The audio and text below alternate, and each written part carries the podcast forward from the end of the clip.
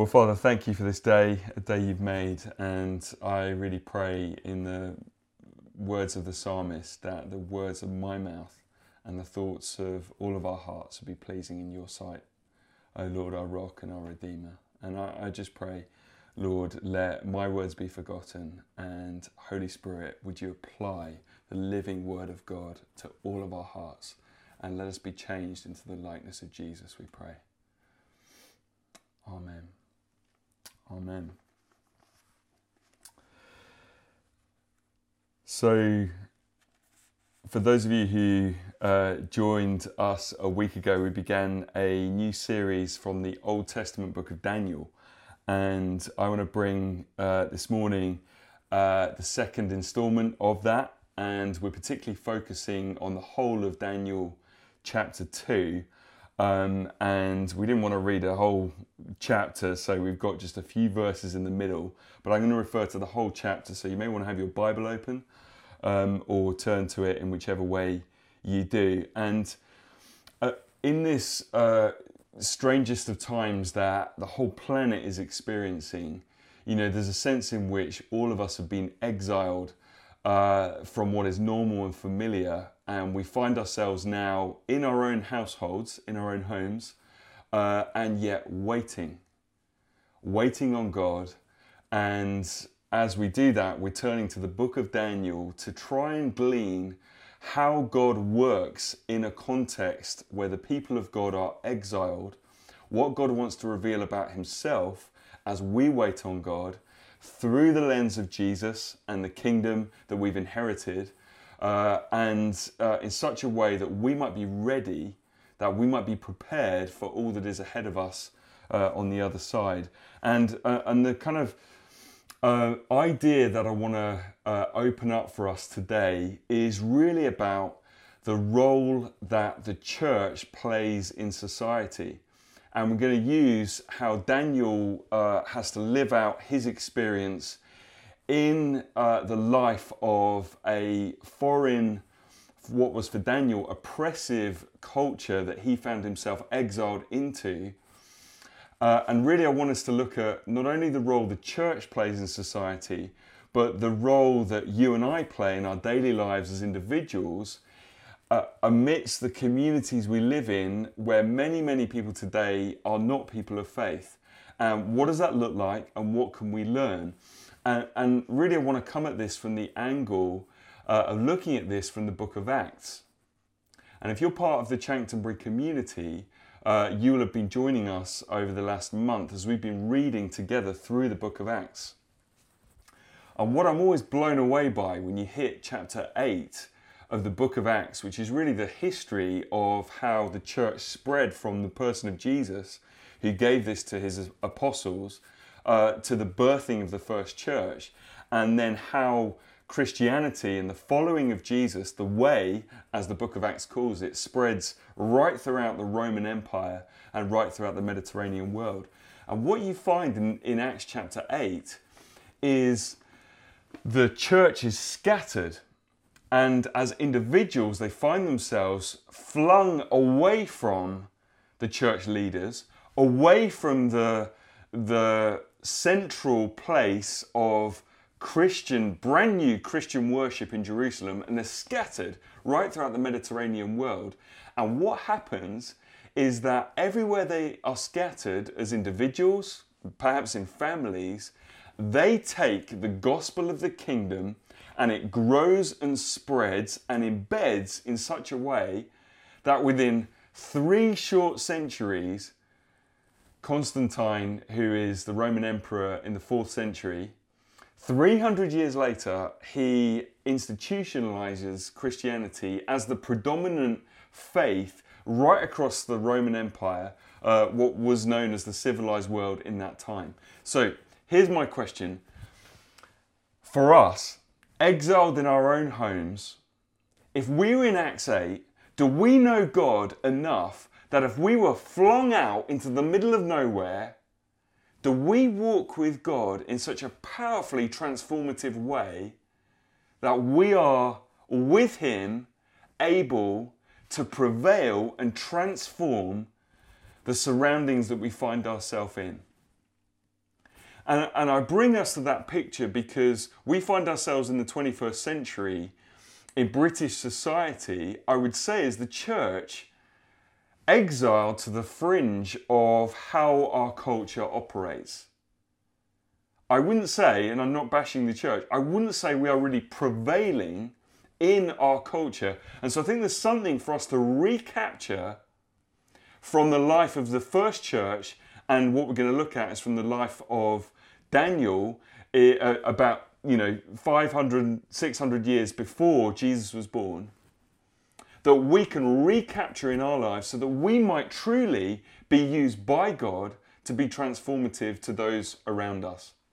Um, and um, uh, uh where I'm going to go and where I'm going to finish today is by bringing to us a recapturing of the spiritual principle of inheritance the spiritual principle of inheritance. And I'll, I'll show you how we're going to find that from Daniel 2 and how we're going to land that towards the end of this. Uh, but there is a few questions I just wanted to just bring out for us that we probably all have, and many of us ask of ourselves, and who many people quite often ask of, of me. And, and the first question, very simply and obviously, is in British society, shouldn't religion be simply a private thing? You know, if religion is essentially about you and your God, then this whole kind of language of transforming society, you know, it, it isn't faith essentially just a personal, private thing? And, you know, why should we enforce our beliefs on other people? So that's the sort of first question I'm going to pick up. Secondly, if we find the, the grounds for should faith be something which is shared and is passed on, then what kind of role should the church play in society? And making this more applicable to us as individuals, uh, as well as uh, God's church, how, how should I be? What role should I play in my community, in my workplace, in my everyday surroundings. Uh, thirdly, how should a believer, a person of faith, relate to governmental or civic authority? If we are following the Lord Jesus, if we're following the King of Kings and Lord of Lords, if we're citizens of the kingdom of heaven, then what's our interaction with earthly governmental civic authority and the final question, I'll, I'll, touch on this and we'll get into it a bit later in our Daniel series, um, which is a really interesting one, which is how do you possibly differentiate between spiritual experiences that people have today? So how, how do you how do you differentiate? How do you legitimize? How do you pick your way through all of the spiritual experiences that people have, whether they be pagan, new age, other religions, or even the spiritual experiences that we have. How do we how do we find a grounding for those uh, and pick our way through today? So, do they sound like interesting questions to pick, uh, to unpack? They do to me. So, anyway, you can't say no. So I'm just going to keep going. So here we go. Um, so let's pick up our first um, question really today, um, which I unpacked for us, which is which is really something that I think is real for us in British society and in British culture, which is should faith, should religion really be a private thing? A thing for us as individuals to contemplate and then to make our own individual assessment about, and then to practice in such a way which is not too dominant on other people.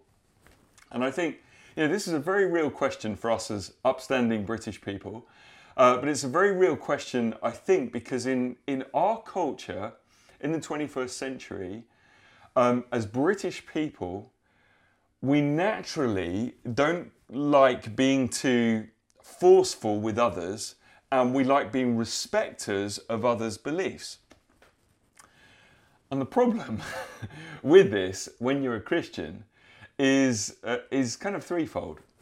Number one, the problem is, is that if you think about it, if God really is real, and you come to the place where you accept that He's real, and calls you to worship Him through Jesus, then really that marks you out a bit differently to the rest of British society in along the lines of if God is real, then surely you'd want to let other people know about it. You know, because if he is real and you found that he is real in your life, then it's a natural overflow to want to share the reality of him with others. Now, you, of course, you would want to share that in an honoring way and not in a, an annoying way, but you'd want to share that, wouldn't you? In fact, as a Christian, it gets sharper than this because at the heart of Christian faith is the transfer of the expression of faith from Jesus, who was expressing who the invisible God is on the earth. He was showing us, John chapter 1, the heart of the Father. He was revealing to us the invisible God in the life of Jesus of Nazareth. But not only that, when he ascended to heaven, he commanded us to go and share that with others. And so the reason Christians are excited about sharing about their faith is not only because it's real, but also because Jesus said, Listen, guys, I'm going up to heaven. You are my envoys. You are my ambassadors. You are my mouthpiece, my body on earth, to use some of the Bible's language of this. And you are the ones through which I'm going to reveal the invisible nature and character and reality of God to the whole human race. Um, thirdly, we want to share about him because he's so, so wonderful.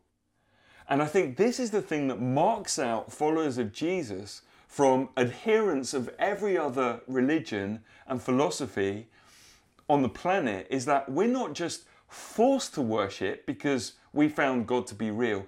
We love him and we find when we when we come near to the presence of God, He's just so wonderful. He's so full of love. He's so full of light. He's so kind. He's so full of mercy. He's so full of peace that we just want to share it. Because why wouldn't you? It would be like finding you know, it's a bit like you know when I got married and I and I found the love of my life. I invited everybody because I just want to tell everybody that I love this girl and I'm going to spend the rest of my life with her. And it's a natural thing to want to celebrate and share that with others around you. So I, I hope that gives you, you know, some grounding for why, um, you know, we would as people of faith want to share our faith.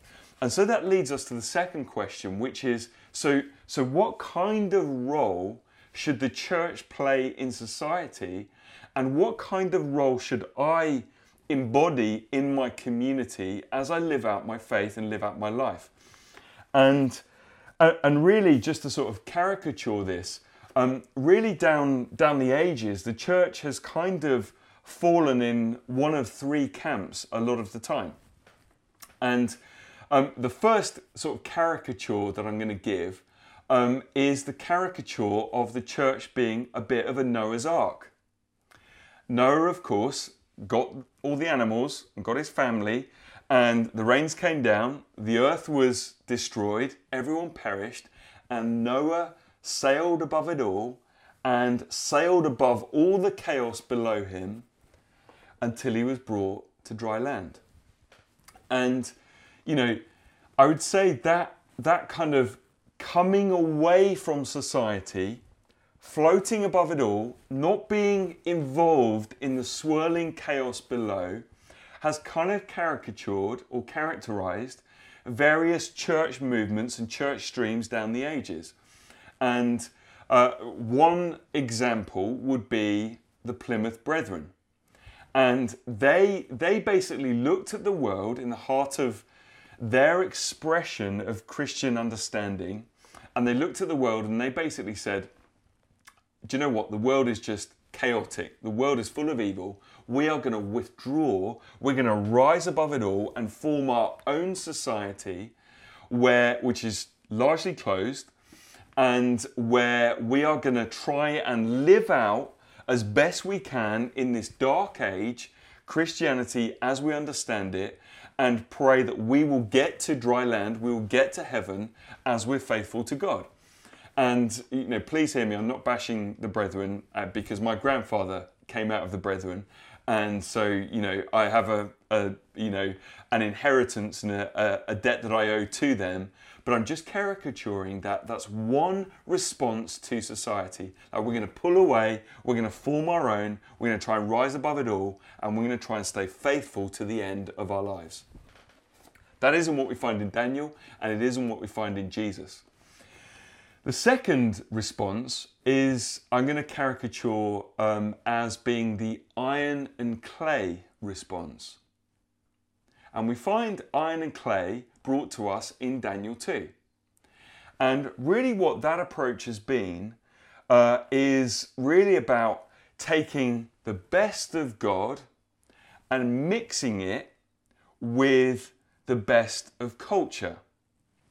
And there ends up being a mixture as the church, and for those who promote this, the church would learn and grow in age to age and draw on some of the best of philosophy, the best of enlightenment thinking, the best of scientific progress, and that the church might become more like the culture within which it finds itself by mixing its uh, message and its expression with society.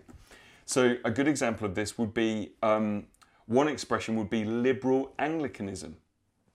And, uh, you know, perhaps particularly in the American Episcopalian Church and in parts of the Scottish uh, Episcopal Church, um, there's this there's this kind of at heart a good desire to make the church appealing to culture, and yet the method of doing so is by bringing culture into the church in order to try and make the church more appealing and accessible.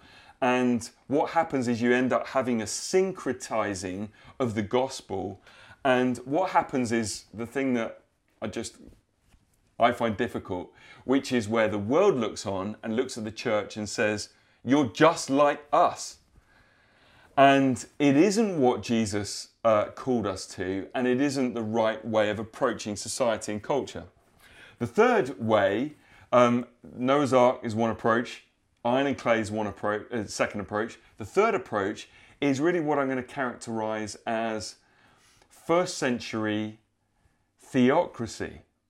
Which, do you remember the disciples of Jesus were like, Jesus, when are you going to kick the Romans out of Israel? Restore the land to us.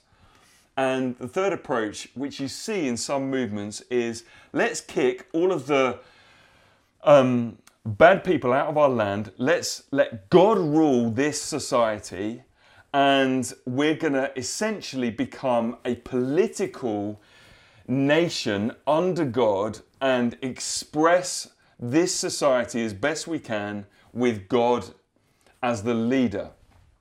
And we're going to express that in a political, geo, geopolitical manner. And again, it's not the right approach, which I think innately we know. And it's not the right approach because Jesus, when he's talking about what the kingdom's like, he talks about the kingdom being like yeast in the whole dough. And there will come a day where there is a theocracy on earth when Jesus returns and he does away with evil, he does away with the personification of demonic forces. He does away with all, all suffering and he establishes the new heavens and the new earth once and for all. But until then, Jesus says the kingdom is like yeast in the dough. And um, so, anyway, I'm getting into what is the right approach. Um, so, none of those three approaches are what I believe we find in Daniel chapter 2, nor what Jesus teaches us and that we see lived out in the life of the, uh, of the, of the first church, nor what God is calling us to. So, what do we find in Daniel chapter 2? And um, let's now turn to that.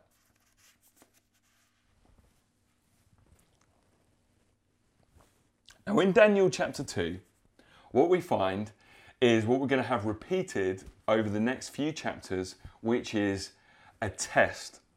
Do you remember in chapter 1, the test was uh, Daniel and his pals only ate vegetables and drank water. And the test was will they be better off at the end of their test by not eating the royal rations than those who will eat Babylonian food, bring it into themselves? And we find Daniel, as he trusts God, passing the test with flying colours. Well, here we have in chapter 2 another test.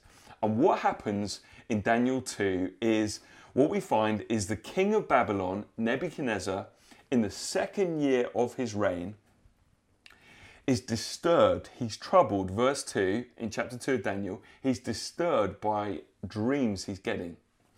And so the king, who is pretty chaotic, pretty out of control, you know, pretty, uh, you know, there's no, no checks and balances on his unlimited power. So, for any of us who live and work under quite manic leadership, I think there's some great resources for us to dig into here. But what we find is Nebuchadnezzar gives a test to all of his enchanters, all of his sorcerers, all of his um, kind of fortune tellers, all of his so called wise people. And he basically gathers them together and he basically says, Interpret the dream that I've had. And they respond to him and they said, None of us can tell the dream that you've had. Tell us the dream and then we'll tell you the interpretation. The king loses temper and he says again, it, then he comes to the magicians and the fortune tellers and he, he basically makes an edict and he says if you don't tell me the interpretation of my dream i'm going to put every magician every fortune teller every soothsayer every magician every wise person to death and so they come to him again and say my king you know no one can possibly do what you're asking us to do tell us the dream and we'll interpret it and Nebuchadnezzar is absolutely steaming at this point.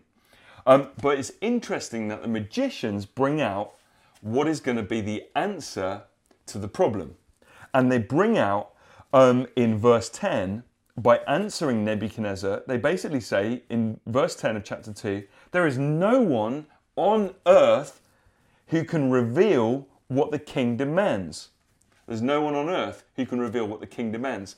Nebuchadnezzar brings the magicians to the place where the supernatural has to step in. They say back to him, No one can possibly tell you what your dream is. How can we possibly find an interpretation? They say the answer to the problem, as we're going to find in Daniel. And Nebuchadnezzar is steaming now. And he basically says, Take these guys away, put them all to death. And at this point, Daniel hears about it.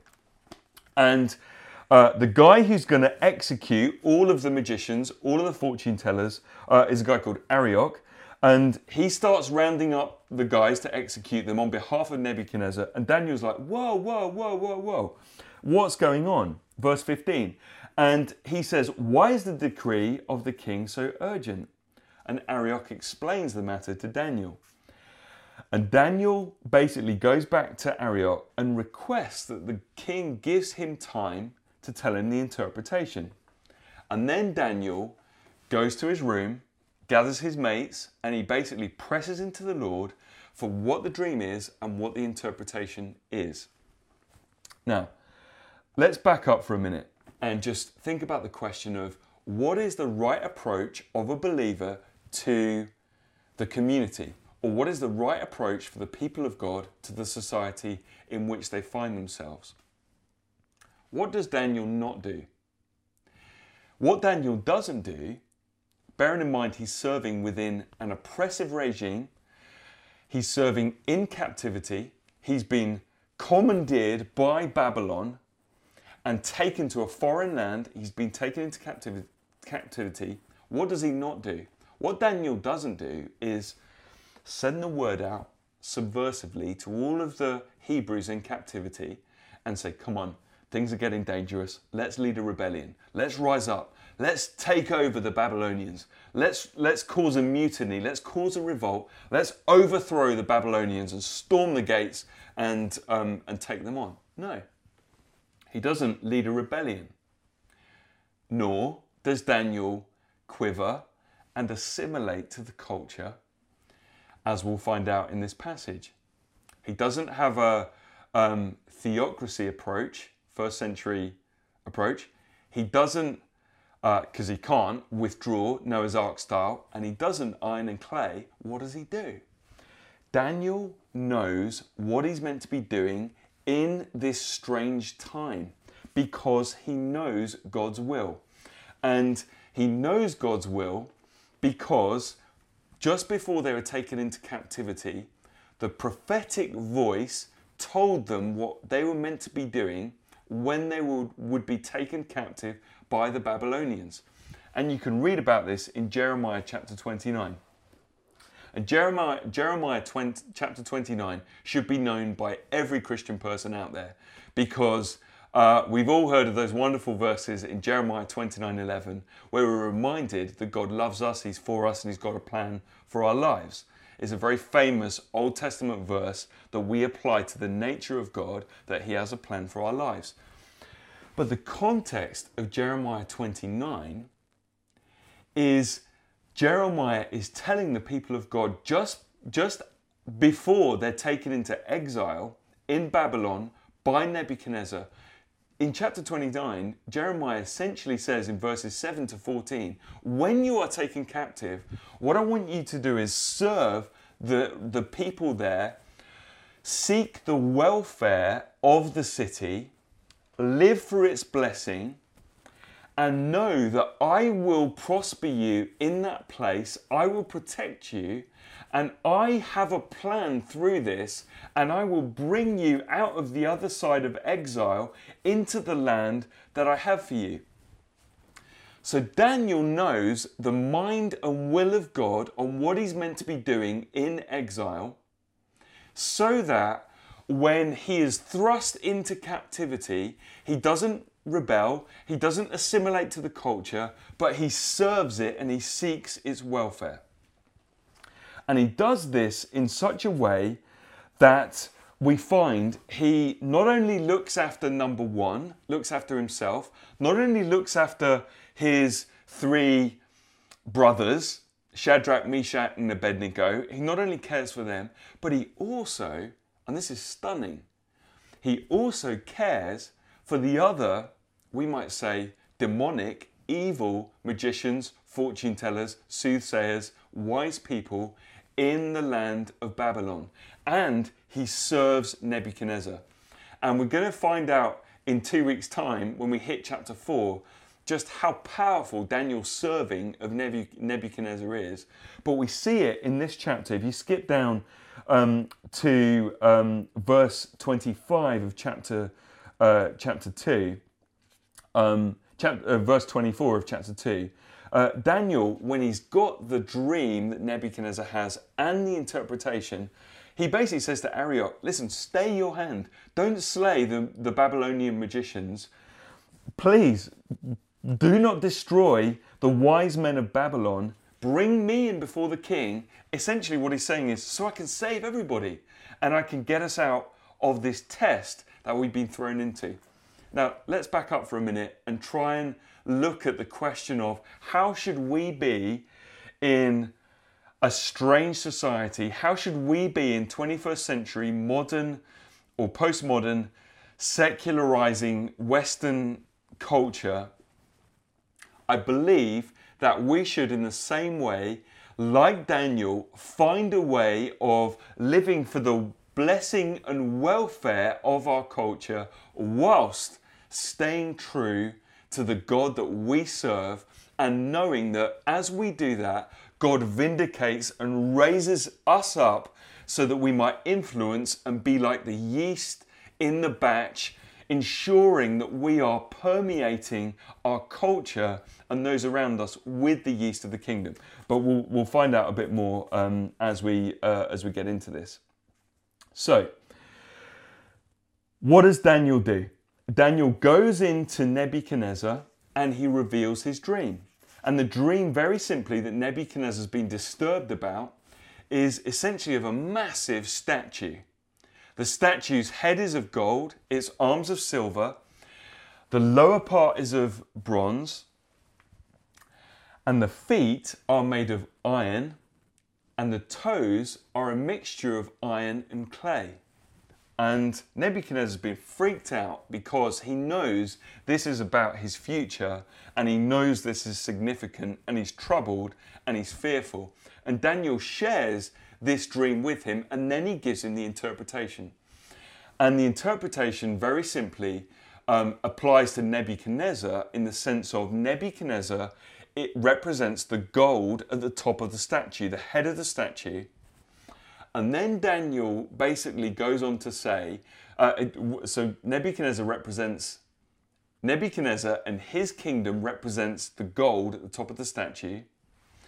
Then Daniel goes on uh, towards the end of chapter 2 in um, verses uh, kind of 36 to 43.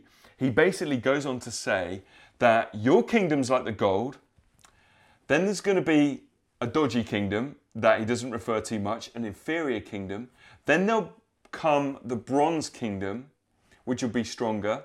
Then there'll be another fourth kingdom, which will be really powerful. But that kingdom will be a mixture of strength and weakness. It will be strong and it will be brittle because it will be mixed with, um, be the, which is what the mixture of iron and clay represents. And all of those kingdoms, after the fourth kingdom, will be overcome and replaced by a rock which is going to smash the iron and clay. And that's going to represent the kingdom of the God Most High, who will establish his kingdom and it will outlast all of the other kingdoms and grow and grow and grow and grow and grow. So, what do we make of this? Number one, we can apply this to the four kings under whom Daniel serves. Daniel serves now Nebuchadnezzar. We're going to find him serving briefly uh, Belshazzar, uh, who is quickly replaced, who is dodgy and bad. Um, then Darius arises, and we find some, you know, some really good things, and Daniel's used to help uh, in his kingdom, and, and he has a, a really strong relationship with Daniel. Then we find the fourth kingdom Daniel serves under uh, being that of Cyrus the Mede. And uh, after that time, Babylon is overrun the people of God return from captivity to rebuild their land, to rebuild Jerusalem. And then we have about 400 years before uh, our chief cornerstone, Jesus Christ, the rock himself, who arrives and is born and releases the kingdom. Some have sought to align these four kingdoms with four periods of time, uh, referring to um, you know, the end times, and we're going to get a bit to that towards the end of Daniel, and I'm not going to get sidetracked with that now. Uh, but that gives you a bit of, um, you know, what Daniel gives back to Nebuchadnezzar. And Nebuchadnezzar's reaction is he is astounded. And he falls on his knees, and what we find in verses 40, um, four, uh, 46 to 49 is that Nebuchadnezzar falls on his face, he worships Daniel, he acknowledges Daniel's king, and then he appoints Daniel and his three comrades, his three brothers, Shadrach, Shadrach, Meshach, and Abednego, to influential positions in the kingdom because he recognizes God is working, the God, the Most High God is working through Daniel. Now, check this out for a minute. I just want to put us for a moment in the shoes of Daniel and then put us in the shoes of Nebuchadnezzar. Firstly, what can we learn about how Daniel lives this out in a strange, oppressive kingdom? Well, the first is something we learn within Daniel's prayer in verses 20 to 23. And the first thing is we know, we've mentioned already, Daniel knows the will of God and the heart of God um, about how he should be in this time, serving the city he's in, and how he's to carry himself in that period. Uh, but what we also find again is that Daniel knows that God reigns, that God is overall in this, and that God is restore, going to restore and redeem however oppressive and however dark these times are. Look at this. Verse 22 Daniel prays, You are the God, blessed be your name. Verse 22 who reveals deep and hidden things, who knows what is in darkness, and whom light dwells within. God is the God who knows all evil, who reigns over all evil, and who within whom dwells wonderful, wonderful light. You know, I have this every time I interact with someone who you know, not from a rational mindset, but from like a new age or a pagan or a very spiritual mindset, throws at me, well, well how can all the stuff you say of spiritual experience, how do you know that's better than the stuff we're into? And what you find in Daniel and what you find in the Holy Spirit and in the New Testament is that godly spiritual experience always brings a clarity and brings an order and brings a light and brings a peace that all of the fortune telling and all of the other kind of other ways that people try and lock into spiritual things without Jesus find themselves sort of you know fumbling around the sort of spiritual chaos. But what you find in Daniel is boom compared to all the other magicians he has absolute clarity on Nebuchadnezzar's dream and the interpretation, and because he is suddenly locked into the God who reigns over darkness, for whom light dwells within, and he is able to bring crystal clear clarity in that context. Let me give you a New Testament example. Do you remember Simon the sorcerer in Acts chapter uh, Acts chapter eight? Simon the sorcerer, he's clearly got some spiritual prowess because he's practicing magic in Samaria. And suddenly Philip comes along and absolutely blows him out of the water because he's delivering people of demons, he's healing the sick, and Simon the sorcerer is astounded at not only his clarity and his precision, but the level of power released. I'm just telling you, God needs to awaken spiritual authority in the things that people are groping for in spiritualized, you know, um, kind of murky, you know, new agey, you know, pagan, you know, magical expressions of this, because we, we have the living God who locks us in to the God over all of this. And this marks Daniel out, his clarity and his precision, and it needs to mark us out. And it shouldn't surprise us because in the age of the Spirit that we live in, Acts 2, we're the ones who dream dreams. And we're the ones who see visions. And we're the ones who have the gifts of the Spirit to bring knowledge which we shouldn't really have, and to bring insight which we shouldn't really have, and to bring wisdom from heaven. So here we go. And I mean, I haven't really got the time to go into some examples of this, but hey, let's just get into this. Um, and know that God is the source of all light. And He, you know, I, I, think I said a week ago, I can't get my head around God releasing coronavirus because every time I get into the presence of God, just life streams from Him, not death. He's the one who releases life in all its fullness, not the one who steals, kills, and destroys. So there we go. Anyway, we digress.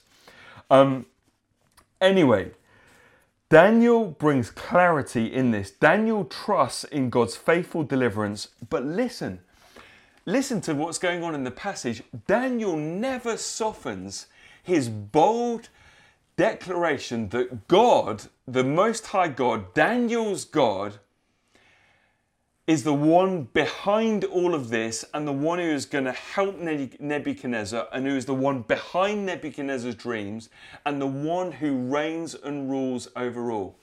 Listen, if we were thrust in a manic leadership environment, if we were in a, a crazy, you know, business environment led by chaotic leadership or oppressive leadership, it would be very tempting, wouldn't it, to soften the way that we presented what God was saying, to dial it down a bit, for fear of what might happen to us. Don't you think? Well, what Daniel doesn't, even though Nebuchadnezzar has threatened the execution of all of the, you know, good for nothing magicians and enchanters that were operating in his kingdom, including Daniel, Daniel is full on. Daniel basically says to Nebuchadnezzar um, in uh, verse 28 Nebuchadnezzar, there's no wise man who could have possibly told you what your dream was. And please don't misinterpret that I am wiser than all the rest. Because, uh, verse 28, there is a God in heaven who reveals mysteries And he has been disclosing to you, King Nebuchadnezzar, what will happen at the end of your days. And then he goes on to say, all the way through, Daniel points to God unashamedly, boldly, authoritatively. He's so upfront that God is behind this. He is serving God. And what, what I want us to see in this is in a test laid out by a manic, oppressive king, Daniel, in response to this test, number one, knows God is in charge. Number one, knows that God has the answers. But number three, never shirks from being very unashamed about the God that he's serving and giving honor and glory and declaring him to the face of the oppressive king that he's serving. And I, I just want to sort of bring this to us now to, um, to really, I guess, challenge us. Why, why doesn't the church prevail in British society? Why have we lost our voice? And, and even wh- why, let, let's apply this. Why often are we not proclaiming the gospel in our lives? You know, why, why are we not sharing Jesus more fully? And the honest answer, if we were being really honest, is because we're afraid of what people think of us. And we're afraid when these tests come, you know, do you have these tests in your life where someone will turn to you and say, Why are you like you are? Why do you go to church? Or why do you live like this? And so sometimes you know, in the face of these tests, do you ever miss them and not live up to the test? And and I, and I think, you know, very often in our in our culture, we are not living under an oppressive regime where if we get this wrong, we will be executed. There are some people of faith around the world who do live in that, but we don't. But we live in oppressive culture where the seduction of comfort and safety and being well respected and being, being part of everybody else seduces our hearts and makes us afraid of the conflict that inevitably can come when we say, No, do you know what? The reason I live my life is because I follow Jesus. Simple as that. The reason I'm not doing what you do is because I follow my God, who is Jesus, and I'm following him. And the reason we're sometimes reticent to say that is because we don't like offending people and we're afraid of being rejected and we're afraid of what people think of us. I'm not you know, condemning anybody. Do you, do you recognize that within, within your hearts and within my heart? and I think, do you know what? If, if the gospel is ever to spread in our day and age, if, if there's ever to be a revival, do you know what? It's not going to be a revival where everybody suddenly listens to my sermons every week. that isn't how the gospel spreads. There's going to be a revival where you and I, in our daily lives on Monday to Saturday, are living out powerfully, supernaturally, like Daniel, helping people in the confusion of 21st century life, where you and I take the daily opportunities where tests are presented to us and we say, Do you know what? Jesus is the answer.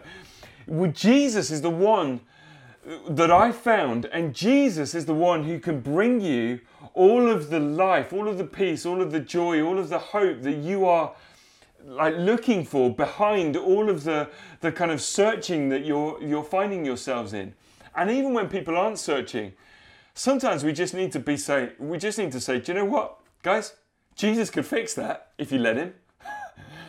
you know, I, I, I love how I love how Paul in, in the book of Acts is so provocative at times.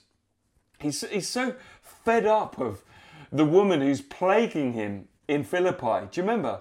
He's so, he gets so annoyed with her just following him around and, and, and just being noisy that he turns around and he's like, Demon, come out. and, and then he just carries on his way.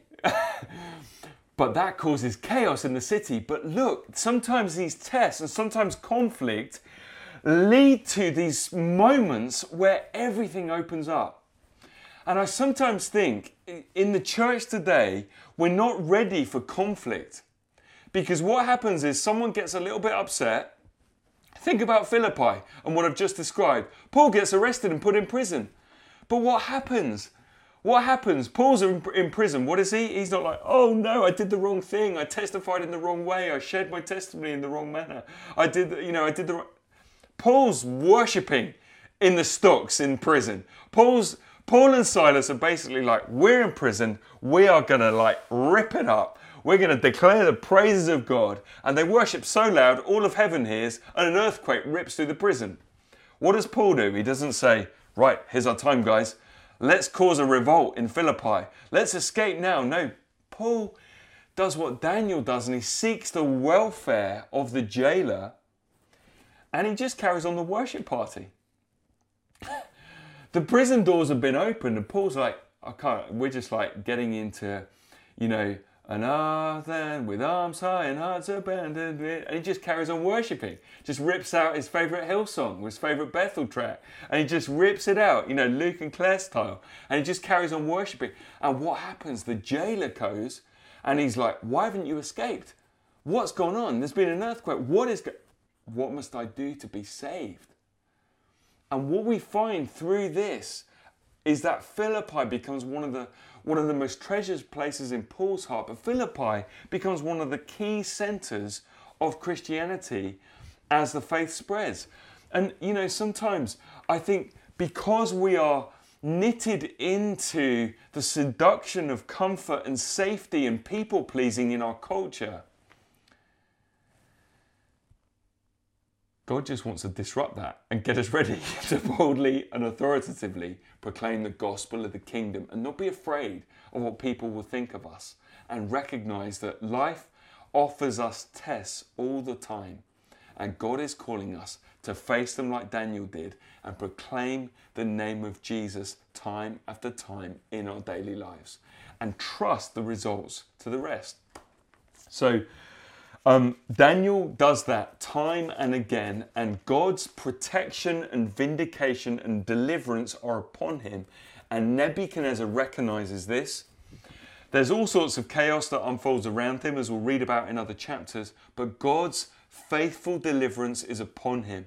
And you know, as we as we learn to declare God powerfully, but gently, but authoritatively, and to take the opportunities God gives us, then I think we can trust the results to God as we serve in our communities, as we serve in our society today. And do you know what? In terms of what role should the church be playing in society? We shouldn't be reigning and ruling society as a theocracy, but we should have a voice and we shouldn't be afraid and we shouldn't we shouldn't be arrogant and bullish and superior, but we should be authoritative and we should have wisdom and we should have supernatural power in order to live out powerfully and compellingly in our day. But anyway, that's what we learn from the life of Daniel. It's what Jesus brings to us. Jesus says, doesn't he? Give to Caesar what is Caesar's, but give to God what is God's. Romans 13, honor your civic rulers, but hey, recognize that there's an unshakable kingdom behind all this who really has the affections of our hearts. I want to finish by looking really just briefly at the role of Nebuchadnezzar and then the role of spiritual inheritance. And what happens is Daniel brings the, the dream and the interpretation to Nebuchadnezzar and he gives it to him and, and he says to Nebuchadnezzar something prophetic of the church, I believe. He says, You to whom the kingdom has been given in, let me just give you the verse for that, uh, just so we can. Um, you, O King, verse 37 of chapter 2, to whom the God of heaven has given the kingdom, the power, the might, and the glory. And what happens for Nebuchadnezzar is he is ruling his kingdom. He gets the dream interpretation from Daniel. He bows down and he worships Daniel and he says to Daniel in verse 47 uh, Truly your God is God of gods and Lord of kings and a revealer of mysteries. Nebuchadnezzar's astounded. He worships Daniel. He gives honor to Daniel's God, but he doesn't own it for himself deep inside his heart. And what's completely ironic, having had a dream interpreted by Daniel, which starts with a gold statue representing him and his kingdom, is in chapter 3, he builds a gold statue and calls the whole nation to exercise idolatrous worship towards it. So, what happens is Nebuchadnezzar is astonished and he bows down to Daniel, but he doesn't at this moment in time own it for himself. But we'll get to that in chapter 4. And in chapter 4, I'm going to do a part two to this about the role of church in society, which is, uh, and my title in, in chapter 4 is going to be How do you transform the identity of an environment and how do you transform the identity of a nation? But we'll get to that in a couple of weeks uh, once we've got to chapter 3. But the irony is that it doesn't go into Nebuchadnezzar. Um, Uh, even though Nebuchadnezzar's been pre warned prophetically, and even though Nebuchadnezzar has direct instruction from God through Daniel. But listen, here's how I want to sort of end this. Let's put ourselves in Nebuchadnezzar's shoes.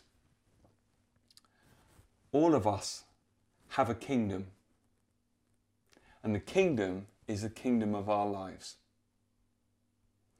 You know, all of us live with decisions to make, with um, ideas that we have, with daily tasks that we have to fulfill, and daily authority that we execute within our daily lives. A kingdom is where the king is at the center and his ways are fully displayed throughout that kingdom. And you and I are kings of our own households. We live in a kingdom. And one of the one of the reasons that I think in in Western and certainly in British society that the church isn't driving forward with a, a fearless, honourable proclamation of the King of Kings and Lord of Lords, Jesus. And one of the reasons we're not prevailing in 21st century society is because I think the kingdom within which we operate at times hasn't been uprooted enough and transferred into the kingdom that Jesus has won for us. We are fearful of what people think of us. We do live comfortable lives. You know, if you travel to the majority world, to countries that are, you know, less economically well off than the Western world, you will find very often a greater dependency on God, partly because they have to. And the great seductor, the great almost Satan that exists for us who live in highly technologized, able powerful, intelligent, connected, influential Western society is the seduction of being the God of ourselves and living lives according to the idols of our own culture, lives of comfort, lives of ease, lives where we are in charge.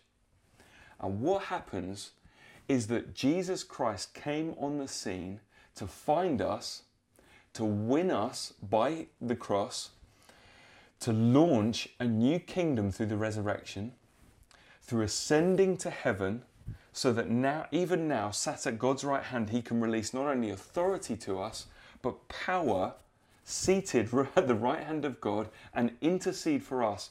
But He has done the same thing that Daniel says to Nebuchadnezzar You, us, to whom has been given a kingdom of glory and power and might. What's happened in Jesus is that we have been transferred into the kingdom of heaven. But what happens is very often we allow that to be good for others and don't go into our own hearts deeply enough to uproot the things in our culture that cling to our lives.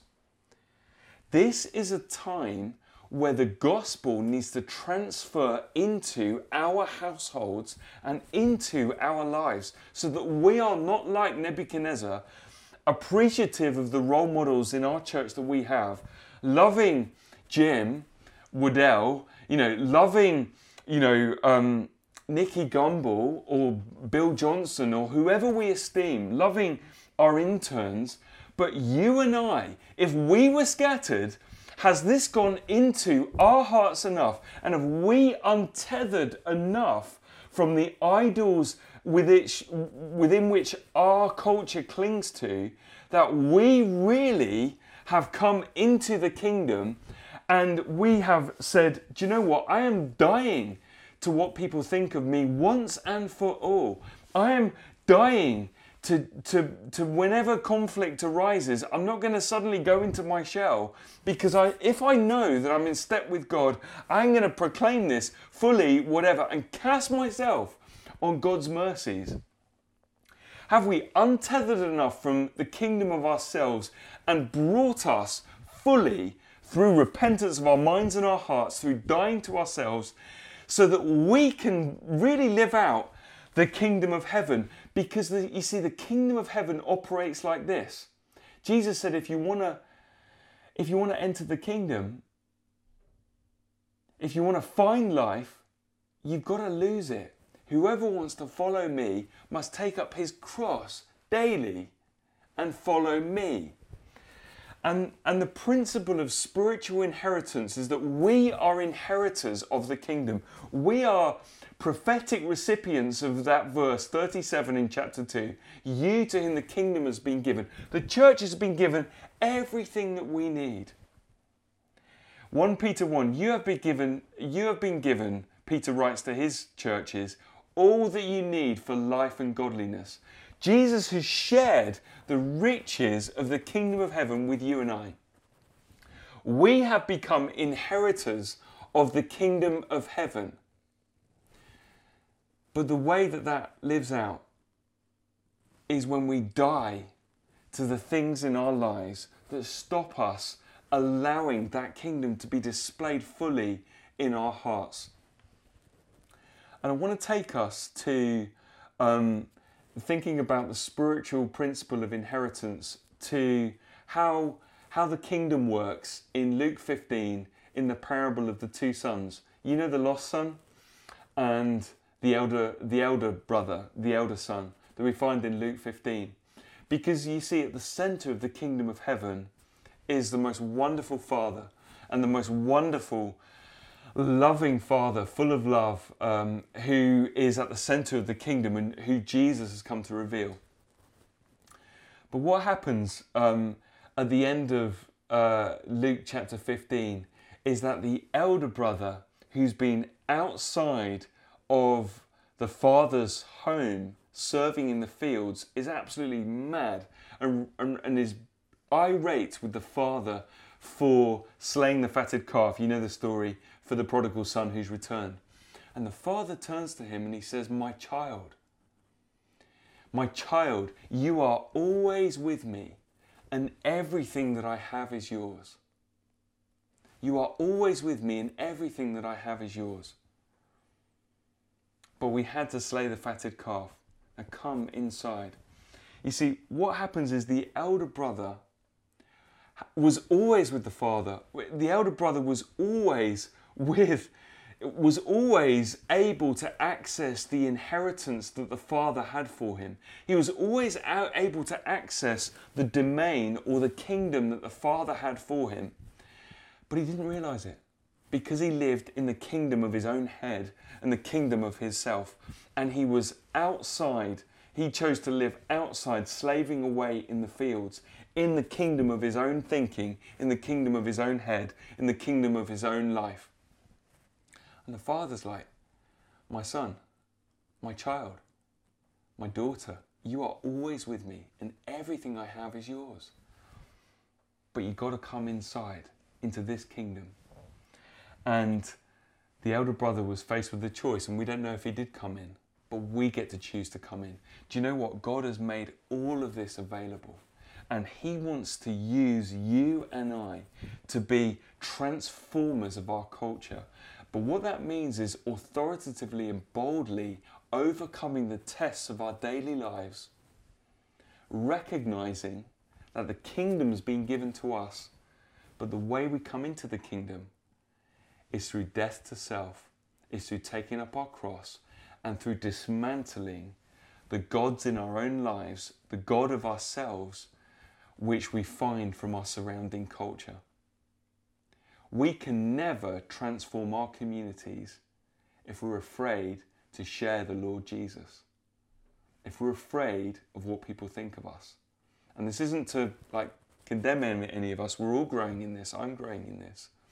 We will never be able to transform this land in revival with the gospel of the kingdom if we don't overcome what it feels like to be uncomfortable and when the when the conflict comes and the kingdom of darkness just comes and throws some insults at us and we find ourselves in a test that we know God will deliver us and God will be faithful. His ways will always win out. We will never transform society if we're afraid of what people will think when we find a voice. We will never transform society if we're not prepared to lay our lives down and go further than we've ever gone before and go beyond the God of comfort that crouches at the door of our lives. So, my question is do we need to come in into the Father's house, into the kingdom of the Son that He loves, where He has given us all riches and come away from the fields of our lives that we've been toiling in? Where does the where do the 21st century British societal gods and idols crouch at the door of our lives? And let's just die to them quickly and powerfully so that we can truly say, yeah, we are the ones to whom He's given the kingdom. And we're not just going to say that's awesome for those people over there. That is transformative in our lives, and we are ready. Because you and I, in our daily lives, can get to places the church corporately can never get to.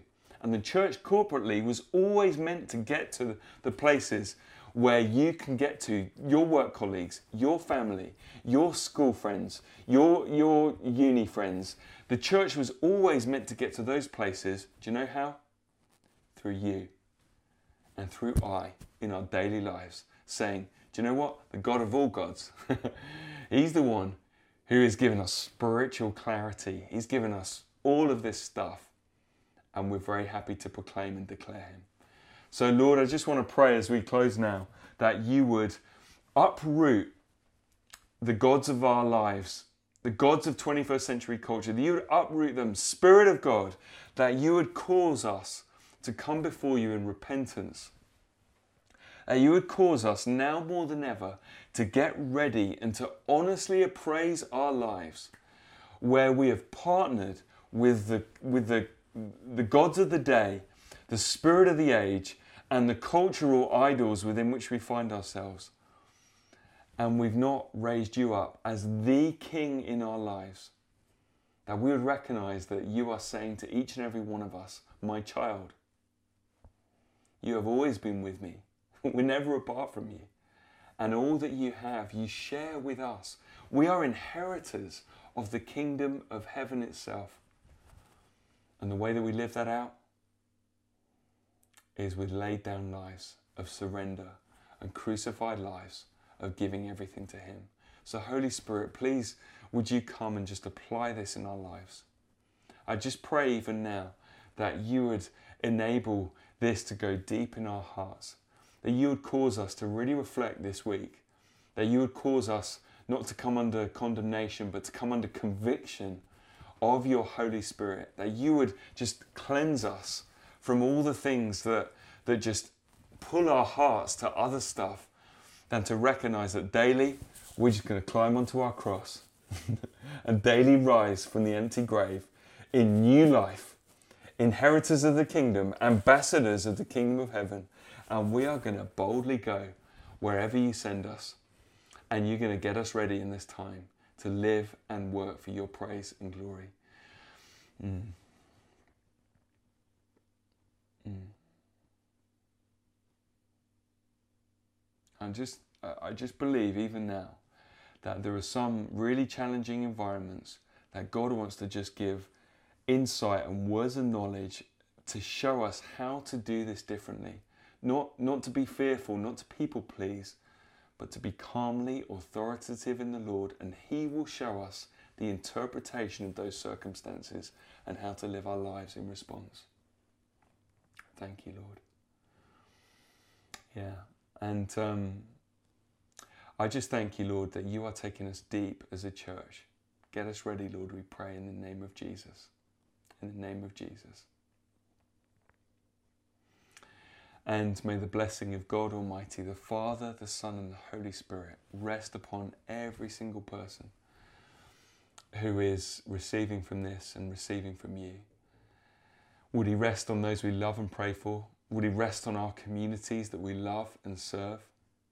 Would He rest upon this precious land that we call home? And would He rest upon this nation that He is at work in so powerfully in this time? We pray these things in the precious name of Jesus. Amen. Charingtonbury family, brothers and sisters, you're amazing. You're doing so well. well done for how you're doing this. I just, this is such a key time. Let's press into God and let's emerge from this time so strong, so full of Him that we've been changed by the power of His Spirit. So, would you go now? To your homes, to your households. Go in your daily walks, go in your online interactions to live and to work to His praise and His glory. And let's all say together, in the name of Christ, Amen. God bless you all, sending you lots of love. See you soon. God bless. Bye.